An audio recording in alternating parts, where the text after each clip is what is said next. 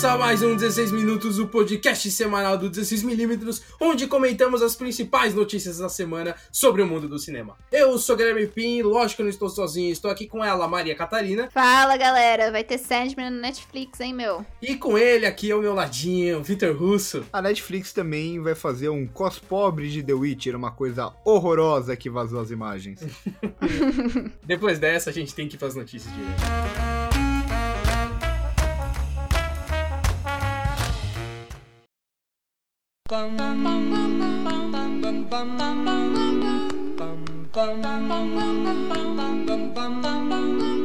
mister Sandman.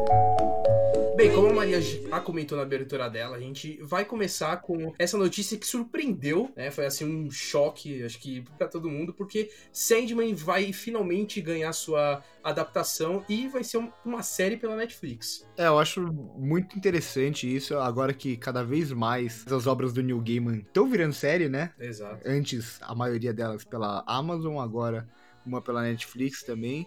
É, Lúcifer também é baseado em conto dele, né? Sim, é, o, o Lúcifer, ele é baseado no Lúcifer do Sandman. Do Sandman, é, então.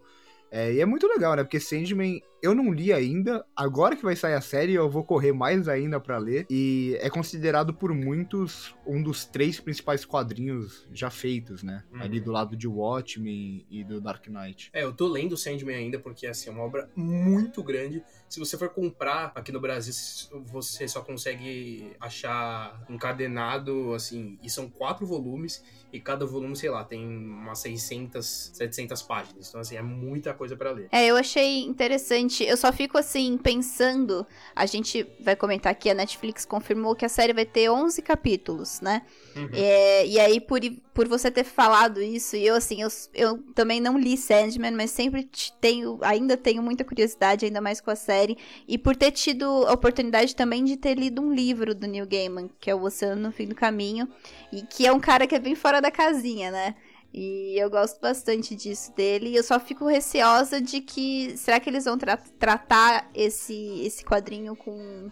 Ah, qual a importância que ele tem? Será que vai ser bem adaptado? Será que vai ser a quantidade de capítulos, assim, certa, necessária pra contar a história? Enfim... Mas eu fiquei empolgada com essa notícia. Então, Ma, eu fico mais esperançoso. Eu não vi Lúcifer ainda, mas eu assisti o American Gods, assisti o Good Omens. E as duas séries, que no caso são da Amazon, são muito boas. Principalmente o Good Omens. É uma das melhores séries do ano, sem dúvida. Então, acho que... E o que falam que é o Neil Gaiman... Todo mundo que é fã do Neil Gaiman gostou muito da série. Que falaram que conseguiram trazer muito bem... as obras originais, então isso me dá uma esperança a mais de que essa série pode ser boa, eu fiquei bem, bastante empolgado com isso. Exatamente, outra coisa boa da série é que ela pode convidar as pessoas a irem ler. Sim. É, eu acho que isso é o que me deixa mais feliz assim. E em relação à adaptação, eles vão puxar, acredito eu, mais do começo do quadrinho, porque, como eu disse, é muita coisa e não é tudo que segue uma linha narrativa meio linear, né? Porque é mais o universo. Então tem diversas histórias soltas nos quadrinhos que nem envolve o Sandman, mas envolve o universo onde ele vive, envolve outros personagens, né? Os Perpétuos, que são os irmãos dele, mas também outros personagens totalmente aleatórios. Tem uma história que é um capítulo só de uma história de gatos, assim, no cemitério, mas que está dentro do universo do Sandman, conversa com... o personagem com que o roteiro ele, ele trabalha, de filosofia, de interpretação religiosa também, mas não envolve o personagem principal. Então, em relação à adaptação, eu acredito que eles vão puxar só um pedacinho da história. E é o que o, que o Russo falou, ter o Neil Gaiman envolvido é uma coisa boa. O problema é que tem um cara chamado David Goyer, que tá envolvido também, que é o roteirista de O Homem de Aço e o aclamado Batman vs Superman, que assim, não, não engano, é um roteiro tão, tão Mas se eu não me assim. engano, o David Goyer também é roteirista do, dos filmes do Nolan, do Isso Batman. também, então, é, é essa divisão. Ele tem um roteiro péssimo de um lado, mas um roteiro muito bom do outro. A única coisa boa é que ele consegue trazer um peso, né, e um, um sombrio que exige pro Sandman. É. Aqui, quem vai assinar o roteiro é o Alan Hanberg, que fez Mulher Maravilha e Grey's Anatomy. Também deve assumir o posto de showrunner. E como vocês estavam falando, os produtores executivos vão ser o Neil Gaiman e o David Goyer. E já que a gente entrou na Netflix, a gente vai puxar mais uma notícia aqui, uma, uma notícia boa, né? Relacionada à Netflix, que mais uma série de terror envolvendo os criadores da Maldição da Residência Hill vai sair, porque a Netflix deu o sinal verde para a estreia de Midnight Mass. É, eu fico bem feliz e empolgado, porque eu gostei da Maldição da... A gente da... vê no seu tom. Não, é... Tá, eu vou tentar começar com mais empolgação. Eu fico muito feliz e empolgado, porque eu gostei bastante da Maldição da Residência Hill. E, acima de tudo, é uma coisa que eu já falei quando a gente comentou do trailer do, do doutor Sono. Tudo que o Mike Flanagan tá envolvido se tratando de terror, que geralmente faz filme de terror, eu fico empolgado. Porque o cara é muito bom. Então, ele tá envolvido nessa também. Ele é o diretor da, dos episódios da Maldição da Residência Hill. Então, a empolgação é muito grande. E essa mesma dupla, Mike Flanagan e Trevor Macy, vão lançar também a sequência da Maldição da Residência Hill, que vai se chamar The Haunting of Bly Manor, acho que é assim que fala, é, que na tradução livre seria A Maldição da Mansão Bly, é, que é uma sequência que meio que de uma história fechada, né, porque a Residência uhum. Hill é, é uma história fechada. Eu, sei lá, eu não faço a menor ideia do, do que se trata, mas se tratando deles, eu é. tô feliz. Eu acho que eu tô sentindo que vai ser tipo Invocação do Mal. Vamos ser, vai ser um um caso separado, e o modo de costura vai ser um, um ou outro personagem na Maldição da Residência Hill. Uhum. Tipo, ó, está, está acontecendo a mesma coisa na minha casa que aconteceu na sua, ajuda uhum. a gente. Vai ser, eu acredito que vai ser tipo assim. E ainda na Netflix, mas agora não com uma notícia muito agradável, vamos falar de The Witcher, né? Um dos meus jogos favoritos de PlayStation quatro, The Witcher três no caso, e saiu as imagens da série da Netflix, as primeiras imagens da série da Netflix de The Witcher. Pelo menos eu achei bizarro. Eu já não concordo muito com a ideia de você adaptar os livros e apenas os livros. Porque se você olhar o jogo, não tem nada do jogo ali. Eu sei que o material fonte são os livros, mas eu acho que o que fez popularizar The Witcher são os jogos. Então você puxar muito de uma mitologia polonesa, eu não sei até que ponto não é um tiro no pé pra Netflix. E o que eu gosto menos ainda é que se você vai adaptar uma coisa polonesa, você não vai pegar o seu elenco inteiro, colocar de pessoas que se encaixariam nessa mitologia, e aí o seu protagonista você coloca o Superman, porque tem que ser um galãzinho bonitinho. Justo. Eu admito que quando eu vi as imagens eu realmente fiquei muito decepcionado, porque como a gente tem esse carinho pelo jogo, e por ser também acho que a referência mais clara pra mim, porque eu não li nenhum livro e eu só joguei o The Witcher três, então ver ele só com uma espada nas costas, ver ele sem nenhuma cicatriz na cara, ver a Ciri um pouco mais nova, assim, eu achei um tanto que bizarro, porque não combina com o universo que eu conheço, mas é aquilo, vai ser a adaptação dos livros, então eu meio que tô, sei lá, não esperançoso, mas eu vou esperando uma coisa diferente, eu vou tentar afastar, assim, um é, pouco. É sempre difícil, né, quando, quando a gente é fã do, do material. Eu acho que o que mais me pegou foi o lance da espada. Eu sei que na, na mitologia, no começo, ele usava uma espada só. Uhum. Mas ainda assim, sei lá, o que, um, um dos diferenciais do, do Geralt é ele ter as duas espadas, os bruxos terem as duas espadas. E você, numa, numa imagem que você tem que divulgar a série, você vai divulgar com uma espada só. É... Então, não, é... e, e pior é que eu li que, na verdade, a segunda espada ele não carrega com ele, mas sim com um cavalo. Então, assim, ainda mais bizarro isso, porque é só uma foto, você só mostra as duas espadas na foto, e aí na série você justifica o fato dele andar só com uma. Exatamente. É, o que falam que no, nos livros, no começo, ele usa uma espada só e a outra ele deixa no inventário dele. É. É, mas, sei lá, imagem de divulgação você tem que atrair o fã, não afastar o fã. Eu acho uma puta de uma burrice que a Netflix tá fazendo.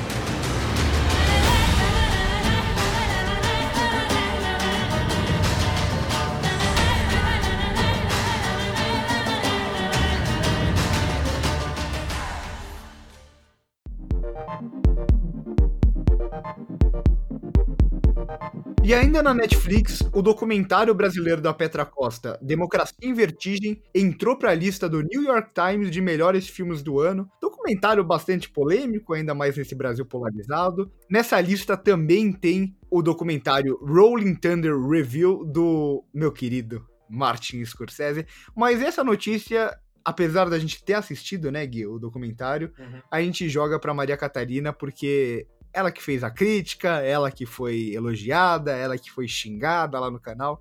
Maria, fala melhor. Pois é, gente. Olha, é, é um grande documentário, assim, filmicamente falando, é um grande documentário. Eu sou fã, é, não só por ser fã da Petra Costa, eu acho que ela tem um olhar uh, fílmico muito único, muito dela. Eu gosto muito de quem tem... Esses, esses olhares, assim, autorais e... E é, é você tratar a política, é, é isso, assim, é você tratar o que tá acontecendo de uma perspectiva sua, sabe? É isso que o documentário...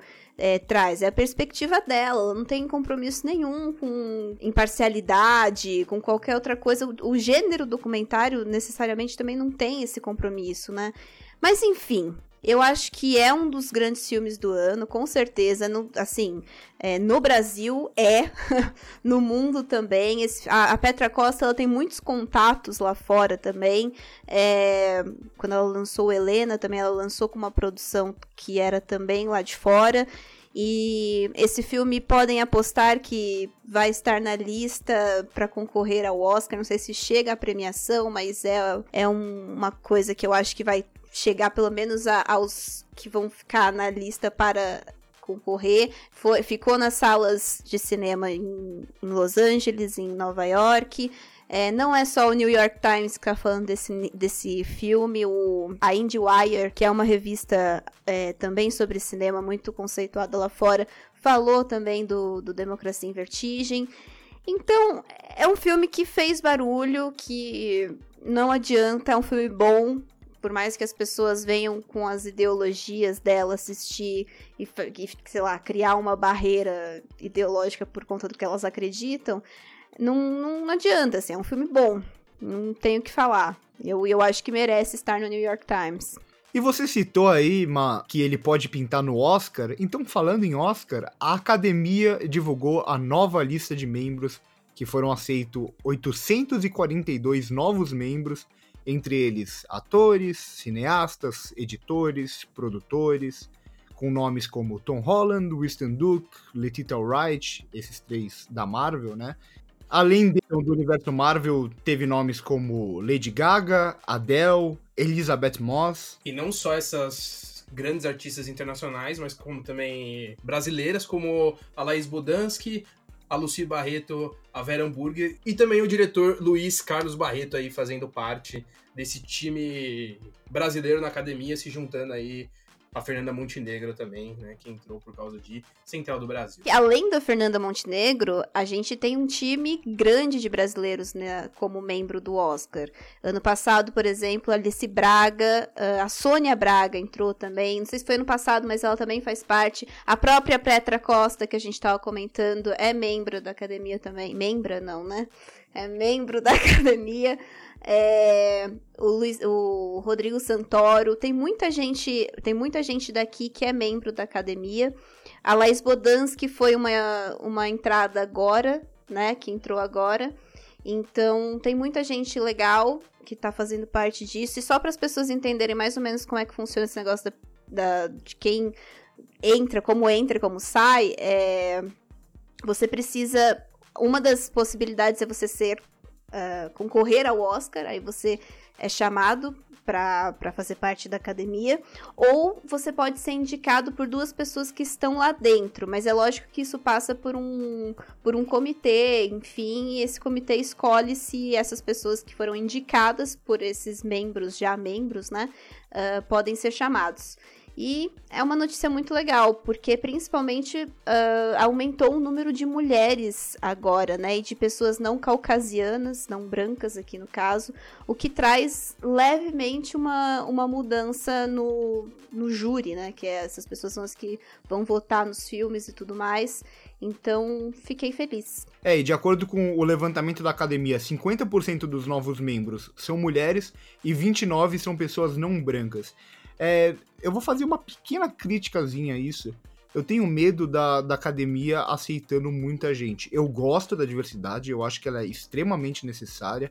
Eu só tenho medo quando entram pessoas... Por exemplo, a Adele. A Adele, ela pode saber muito de cinema, não faço a menor ideia. Mas ela também pode não saber nada. E ela pode ter sido indicada só porque ganhou o Oscar com uma música. Então, eu tenho medo de pessoas que não sabem tanto de cinema estarem votando, por exemplo, para melhor filme.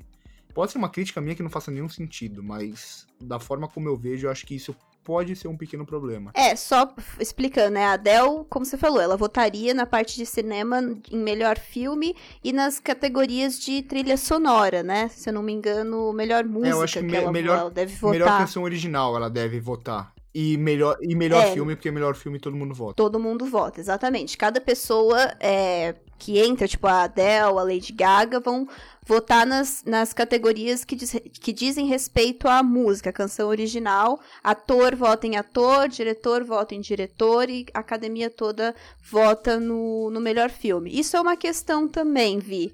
Mas eu acho que é uma questão... É... É... É, é, é difícil. Eu concordo...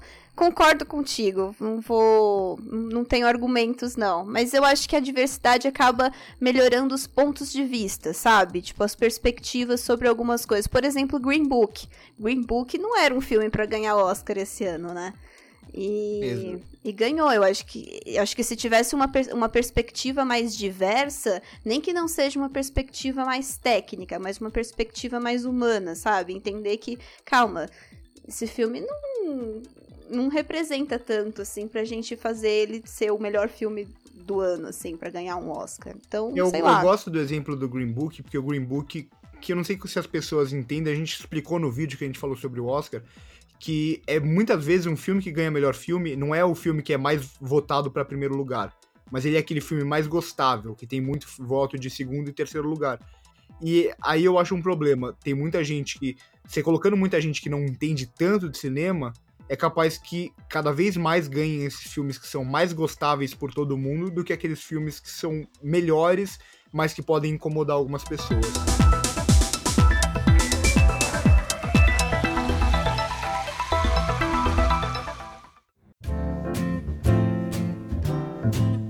E agora só uma notícia rapidinha para quem é fã de Robocop. Robocop vai voltar e o Neil Blomkamp falou que ele vai retornar com o mesmo personagem, o mesmo visual do clássico, o que é sempre muito legal, né? Porque o do Padilha, é. con- convenhamos que aquilo não era muito Robocop. Aquele Power Ranger lá. É, então.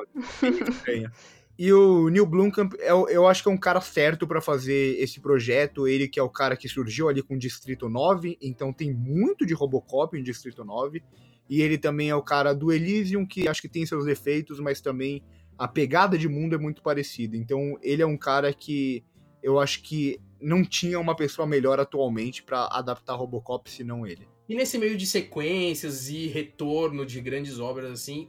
o Terry Crews falou que a sequência das Branquelas está em desenvolvimento, só que rolou uma certa confusão ali, porque um, um dos criadores das Branquelas, um dos irmãos Wayans lá, falou que na verdade não é, não é nada disso, que é mais assim, eles têm a ideia de fazer a sequência, mas que ela não está em desenvolvimento, não tem nem roteiro escrito ou iniciado, então eu acredito que o Terry Crews acabou anunciando algo muito antes do, do que deveria. Foi tipo uma reunião ali, uma festa, eles estavam tipo numa festa conversando, aí eles chegaram e falaram, ô, oh, a gente tem uma ideia pras Branquelas dois, aí o Terry Crews chegou no jornal e falou, ó, oh, já tá em desenvolvimento. Uma notícia que não era pra ser notícia, né? Exato. Sei lá, eu fico meio dividido, As Branquelas é um filme que não é bom, mas todo mundo ama, né? Exato. Não é. Tem como não gostar de As Branquelas. A minha única dúvida é como que eles trabalhariam isso em pleno dois mil e dezenove. Exatamente. Elas é um filme muito machista, um filme muito preconceituoso nas hum. piadas. Então, a gente gosta porque a gente entende que naquela época isso era mais permitido. Hoje em dia, não sei, aquele humor não funciona mais. Então, eles teriam que fazer uma adaptação e isso poderia frustrar boa parte dos fãs. É, então, eu acho que o humor que seria... nas Branquelas dois, se existir, vai ser fazendo piadas que criticam as piadas do primeiro. Aí faria sentido. Mas não, eu não acho que ia ficar bom. É, também acho eu, que... Eu acho, eu acho que vai ser um filme um tanto bizarro. Um filme hum. que é assim, ó, vamos fazer piadas pra consertar o que a gente fez errado no primeiro. Se for assim, não precisa lançar. Mantém é. As Branquelas no tempo dela, que a galera ainda ama hoje, se passa a gente assiste, não precisa trazer de volta. Já, te, já deu, sabe? Já tem a sua, a sua marca no cinema, se a gente pode falar assim, e não teria motivo pra, pra trazer uma, continu, uma continuação. É o que vocês estavam falando, eu não... não sei, não sou fã desse projeto, não. Nem eu. Mas mudando um pouco de assunto aqui, a gente vai falar sobre a, as pessoas que estão sendo cotadas para viver o Elvis Presley na, na cinebiografia, que é o Ansel Elgort e o Harry Styles. E eu vou falar que aqui eu voto no Ansel Elgort. Então, acho que além deles tem também o Miles Teller e o Austin Butler, que é o famoso... Quem é esse? Ninguém conhece. Quem, quem é de Zorro e cento e um sabe quem ele é. Eu, eu sou um desses, então eu sei quem ele é. E por isso eu não quero ele como papel, porque ele é uma porta atuando. Sinceramente, deixa esse papel pro Miles Teller, pelo amor de Deus. Ele, é, o Miles Teller. Ele, o Miles Teller, eu acho que ele nasceu pra viver o Elvis, na moral. Uhum. Pelo menos fisicamente é igualzinho. É, é, é verdade. Se você apegar só a parte física, a atuação conta muito, saber cantar, nesse caso, conta muito. Mas é que, tipo, o Miles Teller ele já é um baita ator. Desses daí, atuando, ele é o melhor. É o melhor, de... também acho. E aí, fisicamente, ele já aparece bastante. Pô, dá o papel pro menino, vai. É, eu, eu, é, eu não tava contando com o Miles Teller aqui na, na lista, não. Mas eu, eu acho que ele é a escolha... Seria a escolha ideal, fisicamente falando, como ator. E cantar, a gente... Ah... Gente... Aprende, né? Todo mundo canta, exatamente. Eu, eu já fiz aula de canto e meu professor falou, todo mundo canta. Dá pra... É ensaio, é... Com a produção de Hollywood, eles vão fazer a galera... Ixi. Todo mundo realmente canta. Agora, tem gente que canta bem e gente que canta mal. Exato. Sim, o Harry Styles tá sendo cotado. Vamos lá. Eu não acho que ele cante mal, eu só acho que ele tem uma voz muito... Muito padrão. Né? É uma voz que você escuta em diversos outros artistas e eu acho que pra ser o Elvis tem que ter o seu diferencial mais potente na voz assim. De crítico de cinema para crítico musical, ah, com sou... Guilherme Pim. Eu sou Só uma informação, o longa ele vai focar na carreira do cantor, do Elvis Presley, e do empresário dele, o coronel Tom Parker, que quem vai fazer é o Tom Hanks. Aí eu já tenho um pouco de preocupação, porque sempre que tem empresário em filme de cantor, em filme de banda, é aquele empresário mega caricato, é aquele filme... Não estou falando de Bohemian Rhapsody, não estou falando disso, não é uma citação direta. Não, e a gente já sabe que por ter o Tom Hanks no elenco, eles vão, em alguma parte do filme, viajar e vão se perder.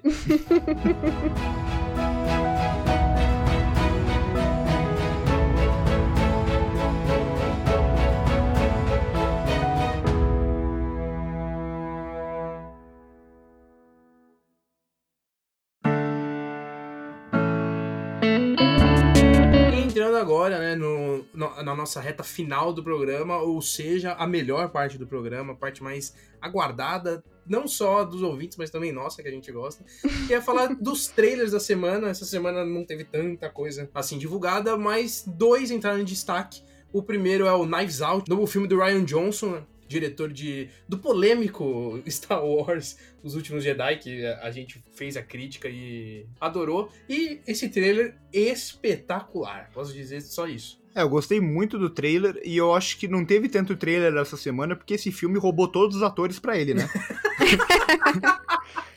Porque o elenco de Knives Out é simplesmente um absurdo, né? Não tem, acho que não tem uma pessoa ruim nesse, nesse, nesse elenco. É, é surreal, assim. É surreal, é impressionante. Não vou nem começar a falar nome, porque senão eu vou ficar até amanhã falando. o, o programa vai atingir dezesseis minutos só pra falar dos nomes do elenco. Mas eu gostei muito do trailer. Eu gostei muito. Eu gosto muito dessa pegada mais investigativa de descobrir. Hum. Eu só torço pra que esse filme ele não faça o que o Assassinato do Expresso Oriente fez.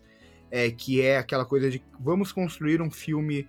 de descobrir quem é o criminoso e tal, só que em nenhum momento aquele filme coloca o público pra tentar adivinhar e saber uhum. as informações. Eu espero que esse filme agora consiga colocar mais o público dentro do filme, que eu acho que isso é muito importante em filme desse gênero.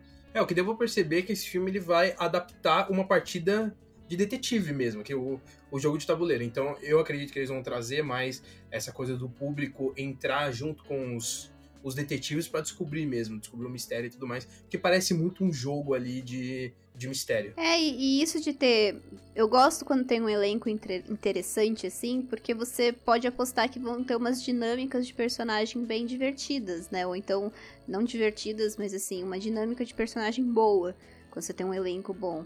E eu, eu senti nesse trailer que vai ser também um pouco além do detetive, assim, algo de, de você se apegar ao personagem, sabe? De talvez ter um tom mais... não posso dizer cômico, não é cômico a palavra que eu quero falar, mas ele é menos, ele é menos soturno, como o Expresso do Oriente é, sabe? E o segundo trailer, aí a gente já não fica tão feliz assim, né? Que trata-se de Jumanji, próxima fase, que é mais uma continuação, ou na verdade uma continuação direta do último Jumanji lá com The Rock, Kevin Hart, Jack Black, Karen Gillian, etcétera.